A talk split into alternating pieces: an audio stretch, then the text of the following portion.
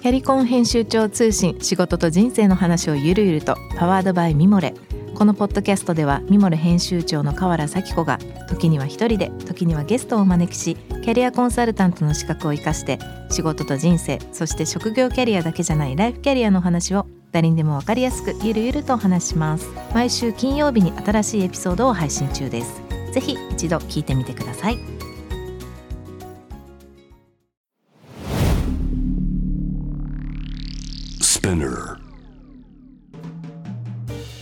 ナビゲーター中道大輔です。Vision to the Future with Forbes Japan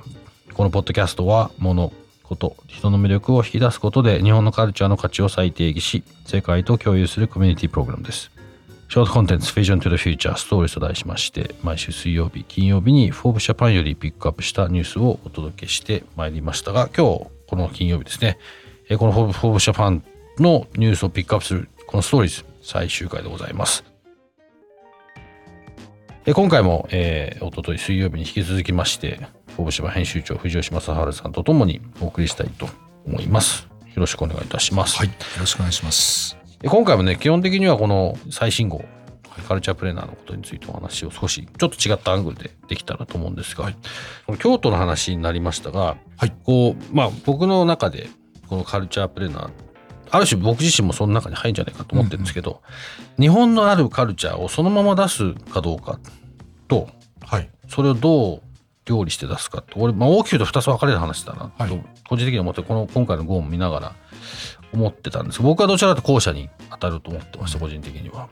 ただなんかそのどちらかというとカルチャーのアントレプレナーシップの方、はい、それをミックスされてそのそそういう今の現状に対するアングルってどんな人？を藤吉さんの中でどういう目線でこう人のビッグアップとか、まあ、ピックアップだけじゃないですよね、はい、どんな人のことを考え出すか、ね、なんか僕が面白いなと思ったのはたまたまこの特集を取材する前に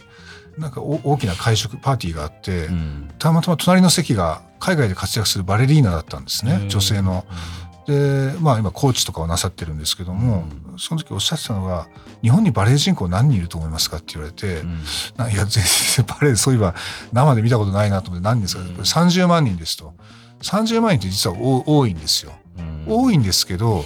実は良くないと。な何がダメかっていうとこうあらゆる文化事業っていうのは三角形で成り立ってますと。三角形の3つの辺があって一つはですね、まあ、プレイヤーアーティストですね、演じる人。でもう一つはキュレーター。これは目利きでこれは目利きはどういう人がいるかってプロデューサーとか興行主ですね、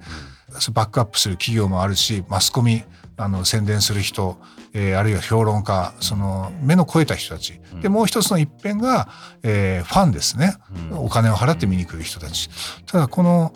バレエ人口30万人もいるのに実は世界で稼げるそれを職業としているプロっていうのが何人いると思いますかと。ほとんど韓国にだって負けてると。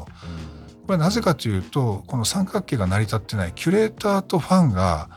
えー、非常に日本の場合目が超えてて目利きなんだけども目利きの人たちは高齢化しちゃってて 高齢化してて次世代育ってないっていうんですよ。そうすると三角形がこう崩れていっちゃって、これってバランスによって成り立ってるのでプレイヤーが育たなくなると。なるほど。これいろんなそのアートの分野にも関わることでそうした時に面白いなと思ったのがそのキュレーションをする若手たち若手がこうウェブを使ってやってきた。それはビジネスとして企業としてえー、キュレーションし始めたなっていうのが一つあるんですね。えっ、ー、と京都で起業した、えー、カシエさんってこれグローバルにも進出してるんですけどもこれこの間もちょっと申し上げましたがお父さんが画家で若くして亡くなっちゃったというその息子さんが会社を作ったんですがやっぱり絵って売れないこれどうしたらいいだろうと売れない画家っていっぱいいるんですよね。でで売れない画家だけど才能を持ってる人たちはいるはずだと。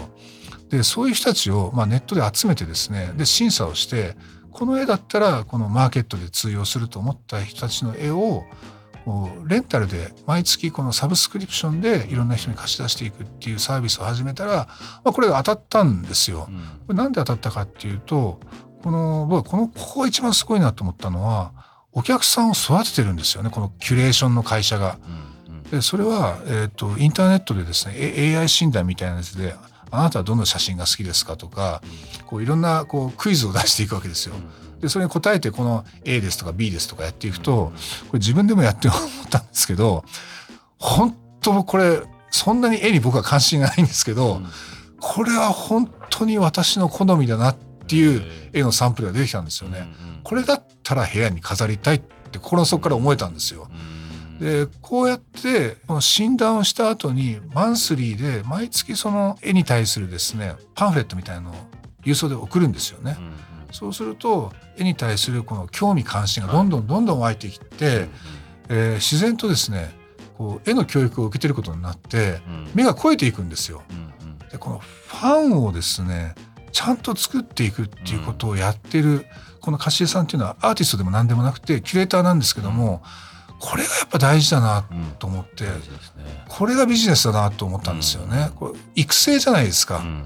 ファンを作ることは重要だなと思ったのともう一つ選んだのはミゼンさんってミゼンっていうこれも一つのブランドでこれフランスのエミリスで働いてたデザイナーだったのを辞めて、これこんなんでエレンス辞めるんですかってびっくりしたんですけど日本にやってきて起業したんですけども。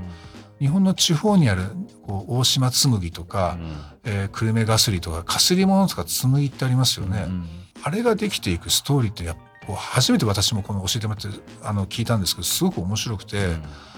もうアートなんですよね、すごいなと思って。これをじゃあどう売っていくかって彼はかすり物とか紬で普通そそういう反物みたいなものを売りますけどこれを外国人向けに洋服に変えちゃったんですよ、うんうんうん、ファッションに変えて、うんうん、で高いんですよ、うん、高いんですけどこれ外国人ほとんどアメリカ人の客が買っていくって言ってましたね、うん、で高いんですが彼らはストーリーを買っていくようなもんだと、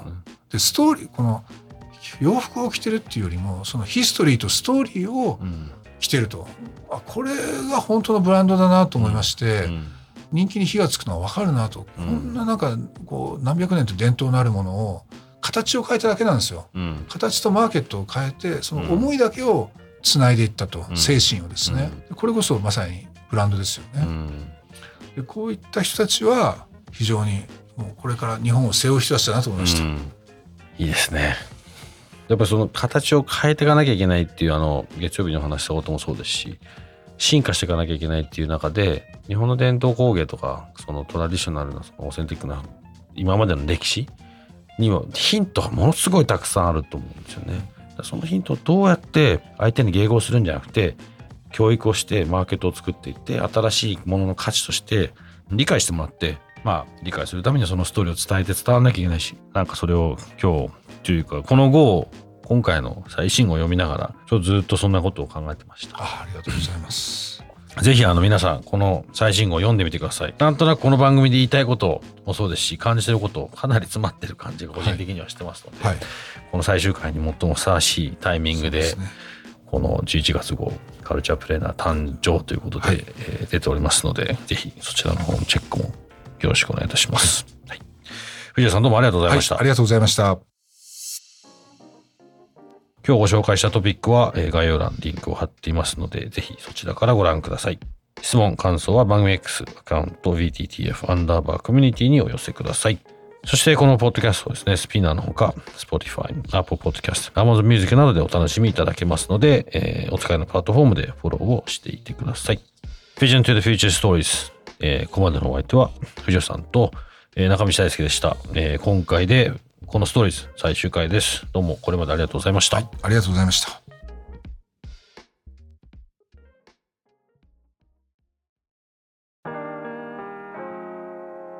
美容家の神崎めぐみと編集者の大森洋子でお届けする雑談ポッドキャストウォンと私のお名前なんての？